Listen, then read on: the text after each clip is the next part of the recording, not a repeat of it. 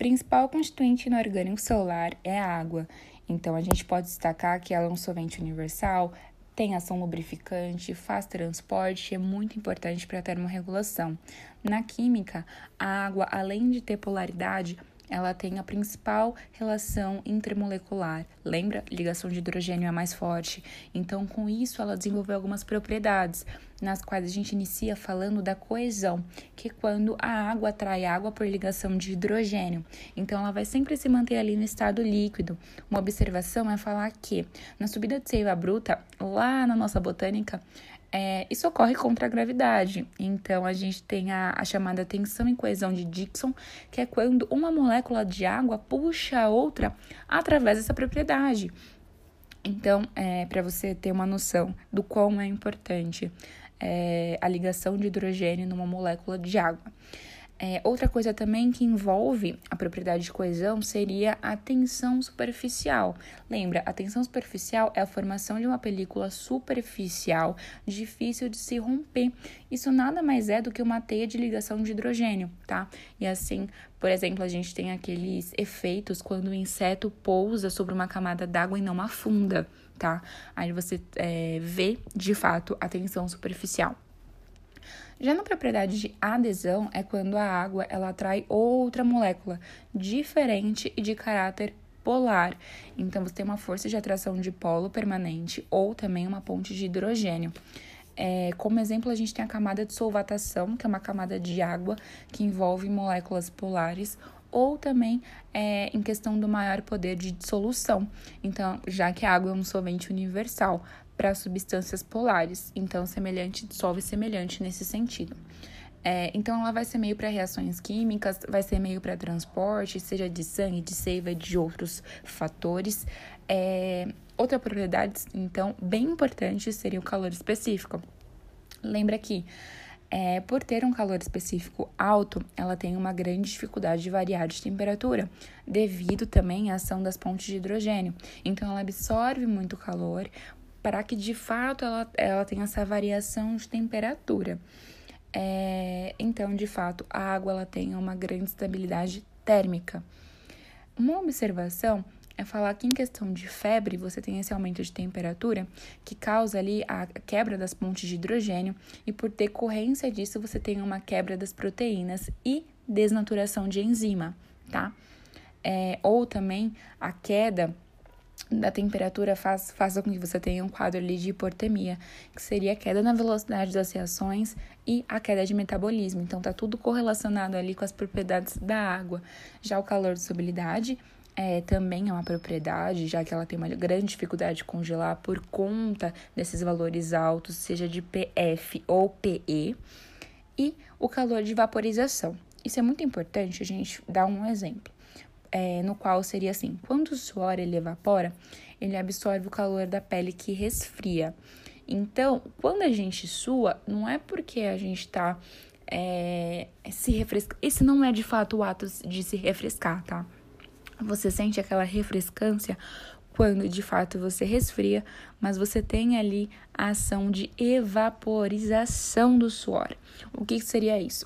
Percebe que quando você vai para a região norte, nordeste, onde você tem pouca é, é, pouca concentração de ventos, é um lugar mais abafado, é um lugar mais úmido, e por decorrência disso, você sente uma sensação térmica muito maior. Então, por mais que você sue, você não tem aquela sensação de baixar a temperatura, é, de refrescância de fato, por conta desse, é, desse fator que a transpiração a evapotranspiração, no caso, ela é muito, muito menor do que, por exemplo, em região sul, sudeste certo? Então, quanto maior a umidade, maior será a dificuldade da evaporação no suor e a sensação térmica é mais quente. Tá? Então a gente só sente de fato aquela refrescância quando a gente tem a evaporação do suor e aí vai absorver o calor da pele e nosso corpo finalmente resfria. Então esse calor de vaporização é a dificuldade de evaporar, então ela absorve muito calor para que isso aconteça, tá? Isso é uma característica que correlaciona ali com a geografia, no caso das regiões norte e nordeste no Brasil. É, e outra coisa que é importante a gente destacar em relação à água, que seria a participação em reações químicas, seja ela é, ali presente na reação aeróbica, na fotossíntese, na desidratação e outras reações. E também, por fim, na variação do teor de água, visto que a gente tem uma variação, seja em relação à espécie, ao metabolismo, em relação à idade, tá? Tudo isso muda a concentração de água de acordo com esses fatores. Sais minerais. Bom, é, os três sais principais seriam o sódio, o potássio e o cloro. Os três são responsáveis pelo equilíbrio hídrico e osmótico. É importante lembrar em que a osmose ela se faz muito, muito presente quando se fala de sais minerais, já que ela é uma propriedade coligativa e não depende da natureza química, mas apenas da sua concentração. Então, por exemplo, na ingestão de sal, você tem esse equilíbrio osmótico sendo totalmente perturbado. Por quê? No sangue, você tem um aumento desses sais, desses três sais que eu acabei de citar, fazendo, fazendo com que o sangue se torne um ambiente hiper, aumenta também a, a concentração de água e também a volemia e pressão sanguínea, fazendo com que no tecido ele fique hipo e por decorrência disso você tem uma diminuição da concentração de água e a sensação de sede. É importante a gente citar logo de início a questão da bomba sódio e potássio, tá? Por que ela é tão importante? Porque ela é responsável pela, pelo impulso nervoso. Nada mais do que isso. E por que isso ocorre? Bom, os íons tanto do sódio quanto do potássio, eles vão agir juntos para originar a polaridade da membrana plasmática, que nada mais é do que a base para a condução de impulso nervoso. Lembra que isso ocorre através de uma passagem por difusão e que também a concentração de sódio ela é maior extra e a concentração de potássio ela é maior intra. Também é importante dizer que quanto maior a concentração de potássio, maior os riscos de parada cardíaca. Quanto maior a concentração de sódio, maior os riscos de desenvolver a hipertensão. Assim como quanto menor a concentração de sódio, maior ele pode ser os riscos dos períodos de cãibra, tá? Lembra que a cãibra ela vem da da respiração celular sendo substituída pela falta de oxigênio pelo ácido lático, tá? Então, a fermentação lática, você tem ali o desenvolvimento de cãibra. É, agora, uma outra observação que seria que o potássio ele é um cofator enzimático para a síntese de proteína e também para a respiração aeróbica. E por fim, que para cada TP você tem três sódios para fora e dois é, potássios para dentro. Então sai uma carga positiva a mais do que entra certo? E o potencial, a polaridade da, é, de membrana é responsável por isso. Uh, agora falando de outros sais que também são de grande importância, sendo eles o cálcio e o magnésio, são encontrados na alimentação, na carne, no leite, nos ovos, em verduras. Então, esses sais, eles estão é, presentes no esqueleto, tá? E do, duas principais substâncias seria o fosfato de cálcio, que é o cálcio 3, fósforo 4, 2. Isso na, na fórmula química. Então, ali está presente nos ossos e nos dentes. Já o carbonato de cálcio, em que é o cálcio mais o, o carbono, o oxigênio 3, está encontrado ali nas conchas, nos corais, principalmente ali nos equinodermos. É, eles fazem, são responsáveis também pelo controle da permeabilidade das membranas.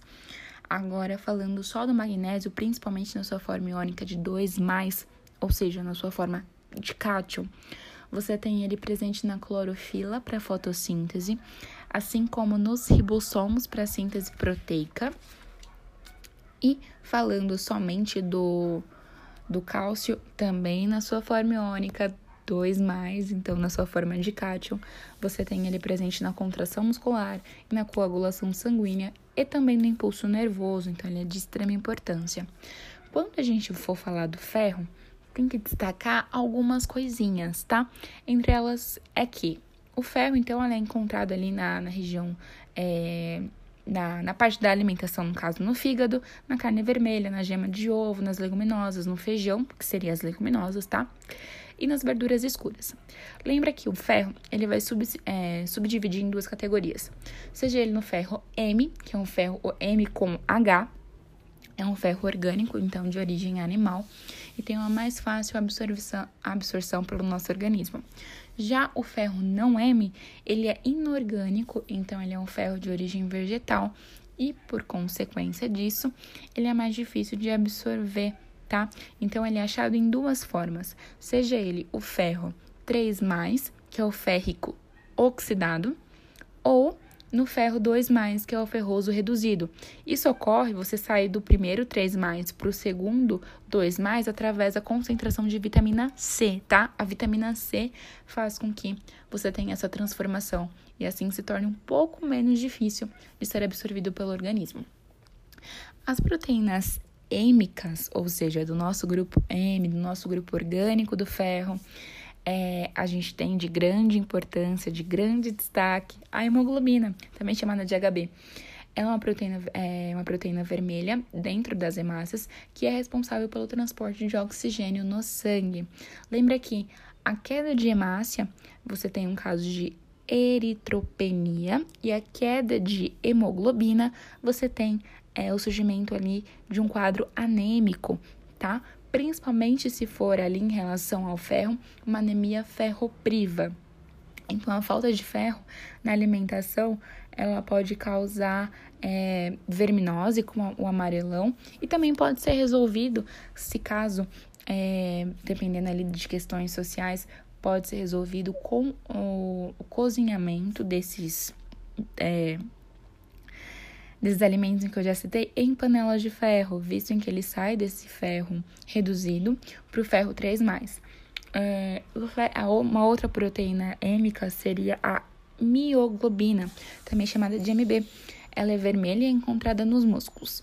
Tem o objetivo de transferir o oxigênio da hemoglobina das hemácias para as mitocôndrias da musculatura para produzir energia por respiração aeróbica tá? Na musculatura você tem a, é, ela mais vermelha ou ela menos vermelha. E qual é a diferença? Quanto mais vermelha for a mioglobina, maior a concentração de ferro, maior a concentração de O2. E assim, por decorrência, maior vai ser a respiração aeróbica, maior energia vai ter naquela musculatura e as atividades permanecerão por mais tempo. Já se for menos vermelha, tem uma menos quantidade, menos, menos quantidade de mioglobina, menor concentração de ferro, menor concentração de oxigênio, menor então a energia, as atividades elas duram um período de tempo menor, tá? Outra coisa que é importante lembrar seria o citocromo, que também é uma proteína êmica. Então, são proteínas ligadas a uma membrana que contém o grupo M em mitocôndrias e, e cloroplastos para transporte de elétron em respiração aeróbica e fotossíntese. E também, por fim, o último nesse podcast é a ferritina, também uma proteína êmica encontrada no fígado para armazenar o ferro. Glicídios, na sua fórmula geral, então, temos X átomos de carbono para Y moléculas de água. Já na identidade química, é, separados em dois, então o primeiro é o polihidroxialdeído, que na química é, essa função aldeído é quando um carbono nas extremidades liga-se a um átomo de hidrogênio e faz dupla ligação com o oxigênio, formando então a aldose. E o polidroxicetona, que é quando no meio de uma cadeia carbônica, um determinado carbono faz uma dupla ligação com o oxigênio, formando então a cetose. As funções dos glicídios é tanto a função energética quanto a função estrutural. Na energética, destacamos a glicose, o amido e a sacarose, e na estrutural, a quitina e a celulose. Lembra que a quitina está tanto no, exo, é no exoesqueleto de quitina, lá nos artrópodes, quanto na parede celular fúngica. Já a celulose está na parede celular vegetal, onde uma grande importância é a gente destacar a reação química que é, compõe os glicídios, que é, no caso, a respiração aeróbica. Lembra que um dos reagentes é a glicose junto com o oxigênio, formando água e energia na sua forma de ATP. E agora o mais importante seria a classificação dos glicídios. Primeiro, então, falaremos dos monossacarídeos, que são açúcares simples que não são formados por açúcares menores e não podem ser quebrados em moléculas menores. Na sua fórmula geral é N átomos de carbono para N moléculas d'água. Esse N ele varia de 3 a 7. Dois exemplos: C5H6O3, pentose formando DNA e RNA, C6H12O6, que é exose, formando glicose, galactose e frutose. Lembra que glicose e galactose são aldose e frutose é cetose. Uma observação importante é falar a respeito da ligação glicosídica. então, ela vai ocorrer ali entre o hidrogênio da hidroxila de um monossacarídeo e, de um, e com uma outra hidroxila de um outro monossacarídeo. Lembra que o número de moléculas de água é igual ao número de ligações, que também é igual ao número de monossacarídeos menos 1. Agora, falando sobre os oligosacarídeos e polissacarídeos, é quando nós temos açúcares mais complexos formados por açúcares menores que podem ser quebrados em moléculas menores. É, então, destacando o oligosacarídeo, é quando você tem de 2 a 10 monossacarídeos. Lembra que mono mais mono formam um disacarídeo mais água, e um, três monos formam trissacarídeos mais duas moléculas de água. Um disacarídeo de grande importância é glicose mais glicose, que vai formar maltose mais água, glicose mais frutose, que forma sacarose mais água, glicose mais galactose, que forma lactose mais água. Lembra? Galactose no reagente e lactose no produto. É, um polissacarídeo Agora, é quando você tem mais de 10 monossacarídeos. Então, é uma macromolécula de alto poder molecular e são formados por milhares de unidades. Entre eles, a gente tem o glicogênio, que ele é de reserva em animais. E lembra, no fígado ele tem uso geral, então ele vai fornecer glicose para o sangue. E na musculatura você tem um uso exclusivo, então não fornece é, glicose para o sangue e só para o próprio músculo. Ali um uso mais é, direto, no caso. Já o amido, que também é um tipo de polissacarídeo, ele é de reserva em vegetal, Uh, e além disso, ele é digerido por animais que possuem enzima alfa-amilase. É, já a celulose, que é o nosso último polissacarídeo de destaque, ela é estrutural em vegetais e ela tem ali a presença da beta-glicose, ou seja, nós que somos mamíferos não temos essa beta-glicose para que a gente consiga fazer o processo de digestão total então não é digerível por animais, pois a gente não tem essa enzima. É, então, todo animal herbívoro se associam a micro-organismos produtores da enzima beta-celulase para digerir a celulose. Então, isso ocorre com, é, por exemplo, a vaca que se alimenta ali do pasto, ela faz essa associação, certo? Uma observação é falar que a celulose ela é um conjunto de fibras alimentares, então verduras, cereais integrais e afins, que não são digeríveis, então eles são eliminados é, pelas fezes. Mas eles favorecem é, o peristaltismo em nós, mamíferos, e é, esse peristaltismo vai fazer com que a gente evite a constipação então, vai fazer que a gente elimine as toxinas, evitando apendicite ou câncer de intestino, por exemplo. Vai fazer com que também diminua a absorção de gorduras na dieta, evitando obesidade. Que também diminua a reabsorção da bile no duodeno, evitando cálculo biliar com retorno para a vesícula biliar. É, então, o aumento da produção de bile a partir do colesterol do sangue faz com que diminua o risco de doenças cardiovasculares. Isso é tudo um bizu que, através da celulose, a gente consegue entender um pouquinho é, desse mecanismo. Bom, quando a gente falou dos glicídios e eu apontei para vocês os oligosacarídeos na sua forma de disacarídeo, principalmente quando a gente fala da glicose junto com a galactose forma lactose mais água, é importante a gente falar sobre o metabolismo da lactose. Lembra que quando ingerimos o leite, esse leite ele vai se degradar em lactose, certo? E essa degradação, para que seja é, efetiva, necessitamos de uma enzima chamada de lactase. Essa enzima ela se encontra no intestino e vai quebrar o produto, certo? Que é a nossa lactose, em é, glicose e galactose, que são os nossos reagentes, que são os nossos disacarídeos. Então, quando você tem esses dois disacarídeos, uma glicose e uma galactose, essa glicose ela passa direto indo para o processo de respiração aeróbica. Já a galactose, ela necessita de uma outra enzima. Essa enzima, no caso, é chamada de galactosiltransferase, certo? Quando você tem a ação efetiva dessa enzima, essa galactose se transforma em glicose e assim também é, segue para a respiração aeróbica. Quando isso não ocorre, quando você tem a deficiência da primeira enzima, que é a lactase, você tem um quadro é, chamado de intolerância à lactose, certo? E eu vou exemplificar um pouquinho como que isso ocorre.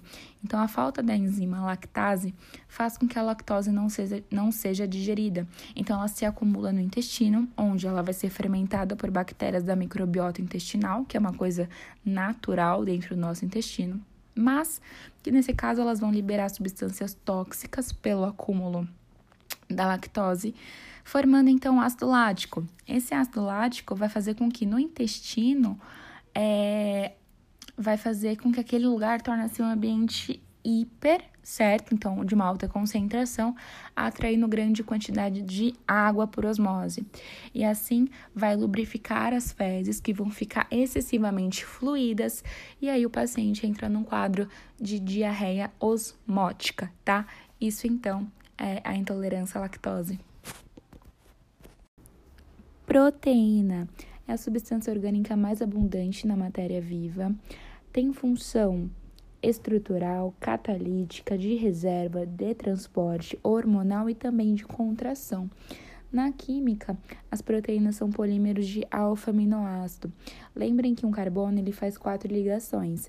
Então, em, é, em uma proteína, você tem um carbono fazendo uma ligação com um radical, que pode ser de caráter básico, alifático, aromático, ácido ou também ligado ao enxofre. Esse carbono também vai estar ligando-se a um hidrogênio, também a uma molécula de ácido carboxílico e, por fim, a uma é, amônia. É importante destacar que a, tanto a proteína quanto os aminoácidos são compostos pelos CHOMPs. Lembra que o CHOMPs é uma sigla é, que traduz o carbono, hidrogênio, oxigênio, nitrogênio e enxofre. Já o fósforo, ele está restrito à composição do DNA e RNA. Agora, quais são a, as origens dos aminoácidos? Bom, a gente sabe que para formar uma proteína é necessário pelo menos a formação é, de dois aminoácidos juntos para que forme uma proteína. Nesse caso, a origem dos aminoácidos vem, por exemplo, da fotossíntese. Né? Lembra que a fotossíntese, então, a gente tem no reagente tanto o dióxido de carbono quanto a água, formando a glicose mais o oxigênio. Essa glicose ela vai se transformar em ácido pirúvico, no qual se transforma em, ácido, é, em acetil-CoA, e lá no ciclo de Krebs é, vai virar um ácido acetoglutâmico, no qual é, ele vai se juntar com amônia, e no ciclo do nitrogênio a gente tem a formação, por fim, do ácido glutâmico, certo? Então, o ácido glutâmico é o primeiro aminoácido formado na natureza e pode originar outros aminoácidos por transaminação a partir de aminoácidos e cetoácidos no ciclo de Krebs. Agora, sabemos que temos é, a divisão de dois grupos, sendo eles aminoácidos naturais e os essenciais. Assim como ocorre é, em, em outras matérias que eu já disse, tudo que é natural, então, é aquilo que é produzido pela gente. E tudo que é essencial é aquilo que a gente obtém na nossa dieta. Então, nesse caso, os aminoácidos naturais são produzidos no fígado por transaminação a partir de outros aminoácidos. Existem cerca de 12 tipos. Já os essenciais não são produzidos pelo corpo, então são obtidos na nossa dieta. E tem mais ou menos uns 8 tipos. É, como, por, por exemplo, você tem a metionina, leucina, fenilalanina, são tipos de essenciais, tá? É, a proteína integral, então, é aquela que vai ser formada com todos os aminoácidos essenciais em fontes animais. Já a proteína parcial, ela ocorre é, através de fontes vegetais e é formada por aminoácidos é, sem, sem ter a formação dos aminoácidos essenciais, tá? Enquanto a integral é com a essencial é 100. Uh, o metabolismo da proteína se dá da seguinte forma: a gente tem uma proteína, a gente faz a ingestão, lá ela se transforma em aminoácido, que podem ter três caminhos. O primeiro deles, então, é quando ele vai se transformar em guanina, sendo assim, é, vai gerar outras bases nitrogenadas, o aumento do ácido úrico, É, ou esse aminoácido ele vai se transformar em novas proteínas, né?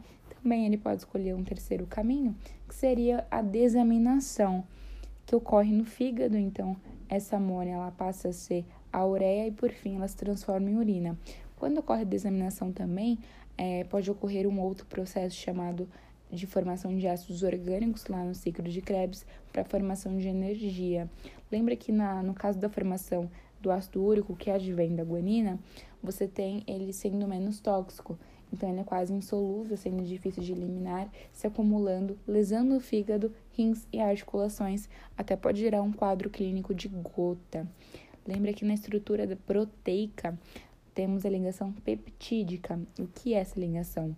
Na verdade, ela vai ocorrer ali entre a hidroxila do ácido é, carboxílico e de um aminoácido e o hidrogênio da, é, da amônia, tá? Sendo ele do, da sua função amina e de outro aminoácido. Então é um pouquinho complexo, mas super fácil de identificar. A formação de peptídeos, é, também chamados de polímeros de aminoácido, se dá da primeira forma sendo formados os oligospeptídeos, que é de 2 a 10 aminoácidos.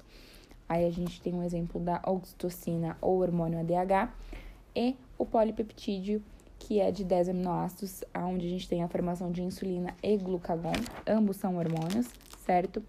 É, lembra que as proteínas de polipeptídeos são com mais de 60 a 80 aminoácidos. Agora, na forma estrutural propriamente dita, temos três tipos de estrutura, mais simples assim, e a quarta, que é a última e a mais complexa. Então, a primeira é a sequência linear de aminoácidos na cadeia, como se fosse um colarzinho de pérolas. Depois desse colarzinho de, de pérolas, ele se enrola e vai formar quase que um fio de telefone, só que um pouquinho mais espaçado. Nesse caso, você tem a formação da estrutura secundária, que é uma relação espacial entre as próximas é, na cadeia, mantendo por ponte de hidrogênio, tá? É, só que nesse caso é um pouco fraco e pode ser quebrado pelo calor. Já na terceira estrutura, na estrutura terciária, você tem a relação espacial entre os aminoácidos distantes na cadeia, mantidos por interações entre radicais R. Nesse caso, é, lembra que aquele espiral do fiozinho de telefone, eles já se aproximam, tá? É, enfim, você alcança ali a estrutura tridimensional proteica. E a última estrutura, que é a estrutura quaternária, é quando você tem a união de estruturas terciárias só em algumas proteínas. Então, nesse, nesse caso, você tem, por exemplo, hemoglobina, que tem quatro cadeias peptídicas, tá? É, enfim, as proteínas elas podem ser de caráter fibroso ou globulares. Quando se fala de proteínas fibrosas, são aquelas que são alongadas, insolúveis e têm função estrutural, por exemplo, colágeno ou a queratina. Quando a gente fala de proteínas globulares, são aquelas que é globulosa, então são solúveis em é, com uma função reguladora. Então, por exemplo, a hemoglobina e as enzimas, tá? Quando ocorre o processo de desnaturação? É, a estrutura primária ela vai determinar as demais estruturas. Para que duas proteínas sejam idênticas, basta que tenham a mesma estrutura primária certo? Então, mesmo tipo de aminoácido, mesmas quantidades de cada tipo, mesma sequência de aminoácido. Então, as alterações na estrutura primária levam às alterações nas demais estruturas. Exemplo, anemia falciforme, que é uma mutação na hemácia, certo? A estrutura quaternária, ela determina a função biológica. Quando não há estrutura quaternária, a estrutura terciária determina, determina a função biológica. A perda da estrutura quaternária e também da terciária leva à perda da função biológica e, nesse caso, entramos num processo de desnaturação, que é quando ocorre por meio de uma mudança de pH, que nesse caso ela é reversível, certo? É quando ali ocorre é, uma quebra de ligação iônica, uma perda da estrutura terciária e quaternária, restando apenas a primária e a secundária, e ao retornar ao pH original, as ligações iônicas voltam do mesmo jeito e a proteína recupera sua estrutura, sua funcionalidade. Já quando essa desnaturação ocorre por decorrência do calor, ela é de caráter irreversível. E o que isso quer dizer? Bom, esse calor ele vai quebrar as pontes de hidrogênio da estrutura secundária e vai fazer com que a gente tenha uma perda da estrutura secundária, terciária e quaternária, restando somente a estrutura primária. Lembra que a estrutura primária não tem função biológica. Logo, ao resfriar as pontes de hidrogênio, voltam de modo aleatório e a proteína não recupera a estrutura original. É... Lembra do cabelo, né? Quando a gente tem um cabelo enrolado, a gente faz a chapinha e e você tem essa mudança, né, de uma forma enrolada passando a ser de uma forma lisa em decorrência do calor. Uma observação é que a desnaturação ela não altera o valor nutritivo das proteínas. Então, a proteína intacta ou desnaturada fornecem os mesmos aminoácidos no processo de digestão.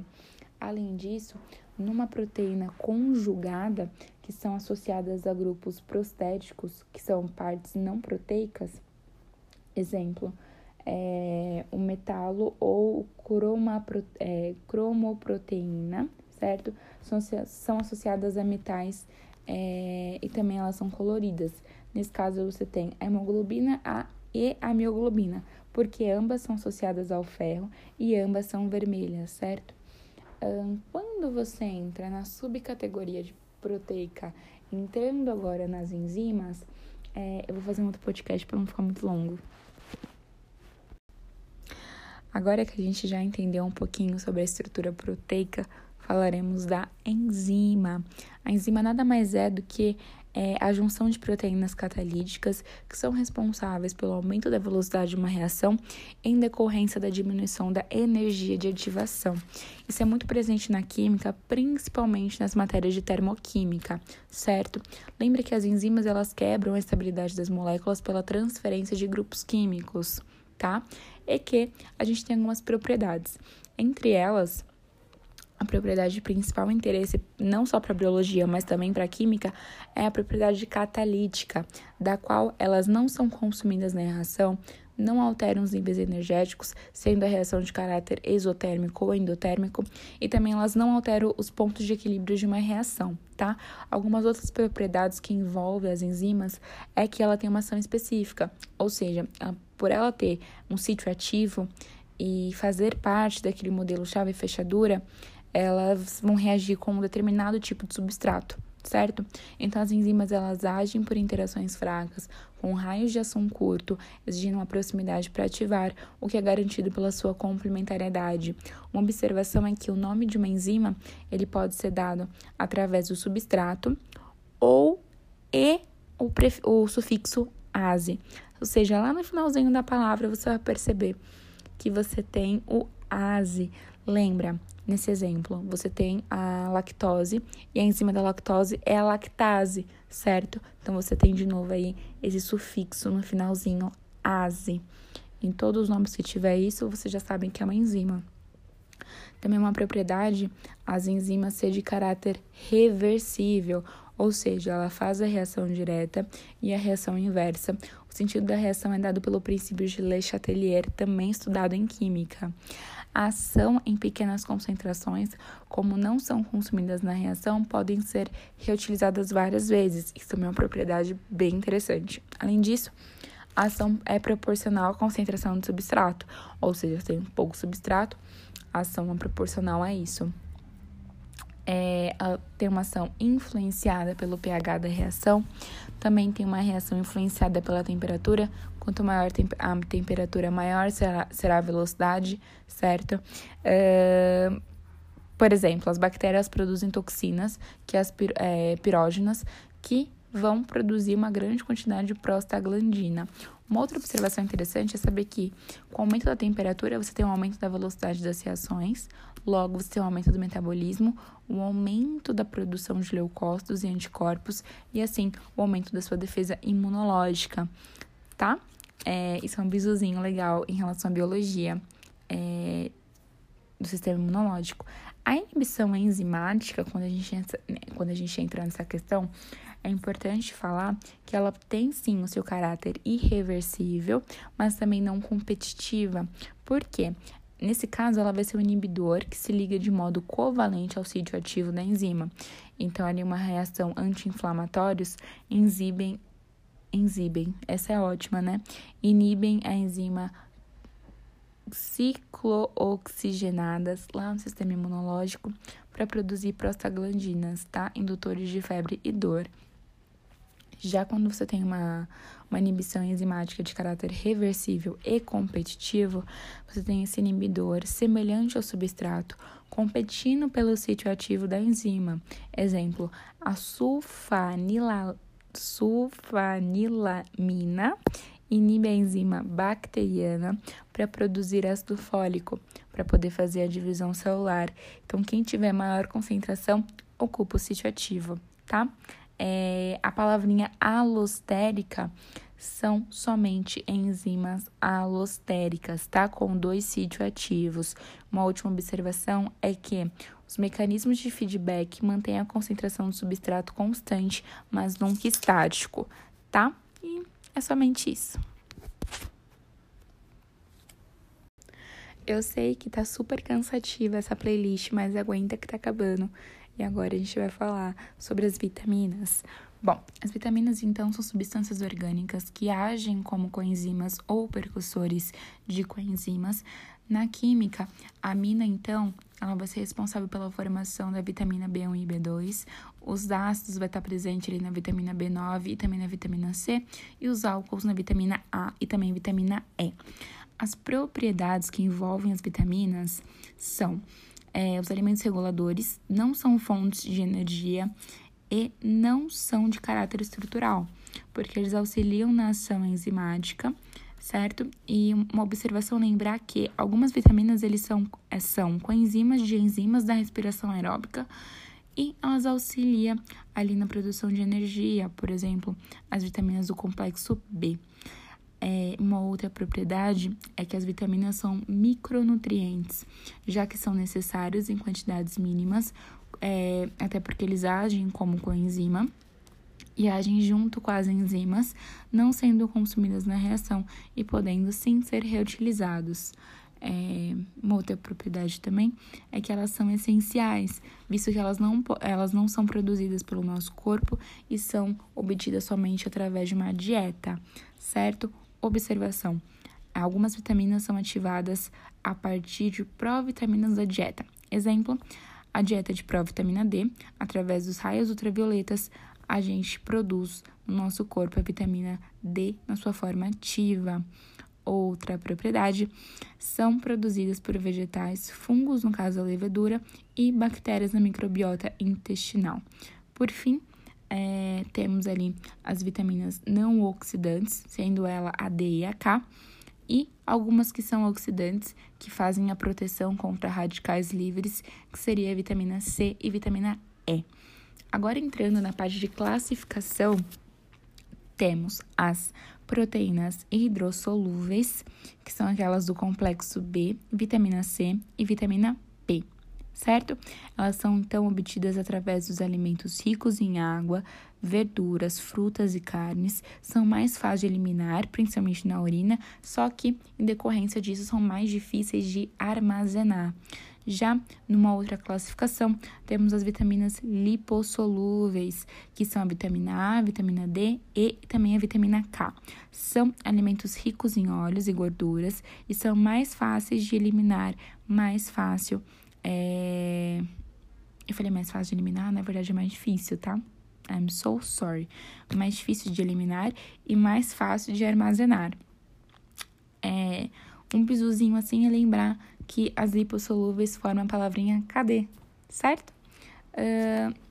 Uma outra coisinha que envolve as vitaminas hidrossolúveis é porque elas são mais fáceis de dar hipovitaminoses, tá? Ao contrário da lipo, porque elas são mais fáceis de dar hipervitaminoses.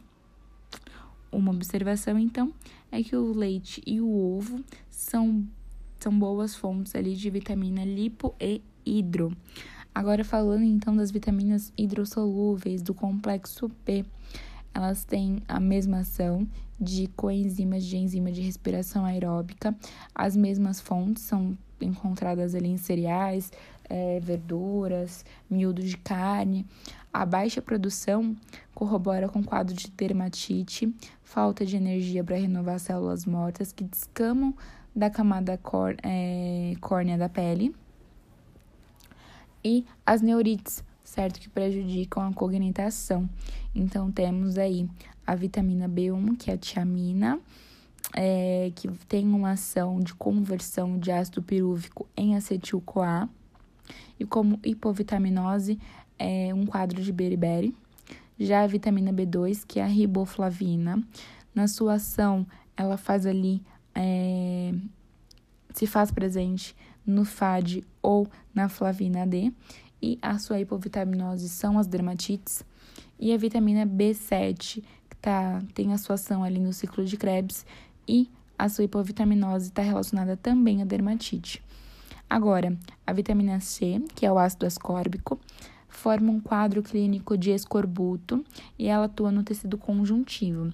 Já entrando nas vitaminas lipossolúveis, a gente destaca a vitamina A, que é também chamada de retinol, encontrada no leite, nos ovos, nos vegetais com coloração alaranjados, já que são aqueles que possuem beta-caroteno.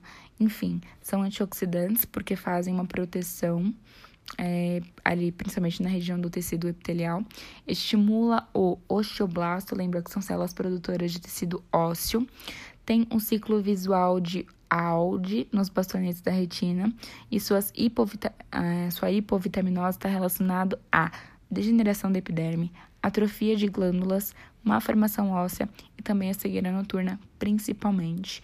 Já a vitamina D, que é chamada de calciferol, ela tem uma ativação por raios UV na pele e o seu quadro clínico está relacionado ao ractismo, a osteomalácia, que é uma formação óssea.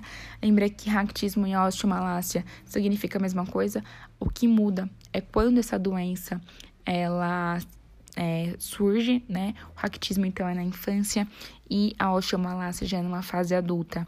Então, a fixação de cálcio e ferro na matriz óssea está muito relacionada com a relação de vitamina D. Já a vitamina E, que é chamada de tacoferol, ela é encontrada no leite e nos ovos, tem uma ação antioxidante para, as, para os músculos e para o epitélio, uh, além da formação, além de estar presente ali nos órgãos sexuais. E a hipovitaminose é, é o aumento do risco de infartos do miocárdio e a esterilidade, e também nas mulheres a questão do aborto está muito correlacionada. Por fim, e a última é a vitamina K, também chamada de vitamina K1 em verduras e K2 na microbiota intestinal.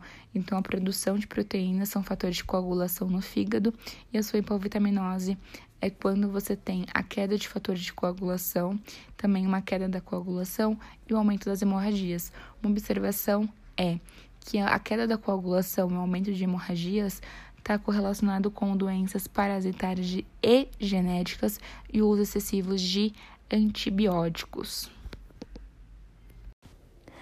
Enzimas que agem na replicação do DNA. Primeiro, a enzima DNA helicase, aquela que é responsável pela quebra das pontes de hidrogênio e, por decorrência disso, separação da dupla fita.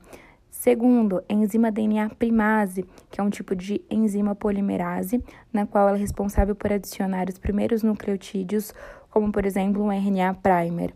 Terceiro, a enzima DNA polimerase, que é uma das mais importantes é responsável por adicionar novos nucleotídeos a uma cadeia já existente no sentido 5-3 linhas é, e somente adiciona os novos nucleotídeos na extremidade 3 linha. Quarta, a enzima DNA ligase. Ela liga os fragmentos de Okazaki da cadeia retardada. E a última, a quinta, mais importante também, é a enzima telomerase, que ela vai replicar o telômero, impedindo que o DNA encurte e assim permite um número indefinido de, é, de divisões celulares só que ela é somente ativa nas células tronco. Assim, na sua inibição, você pode ter o surgimento de células cancerosas.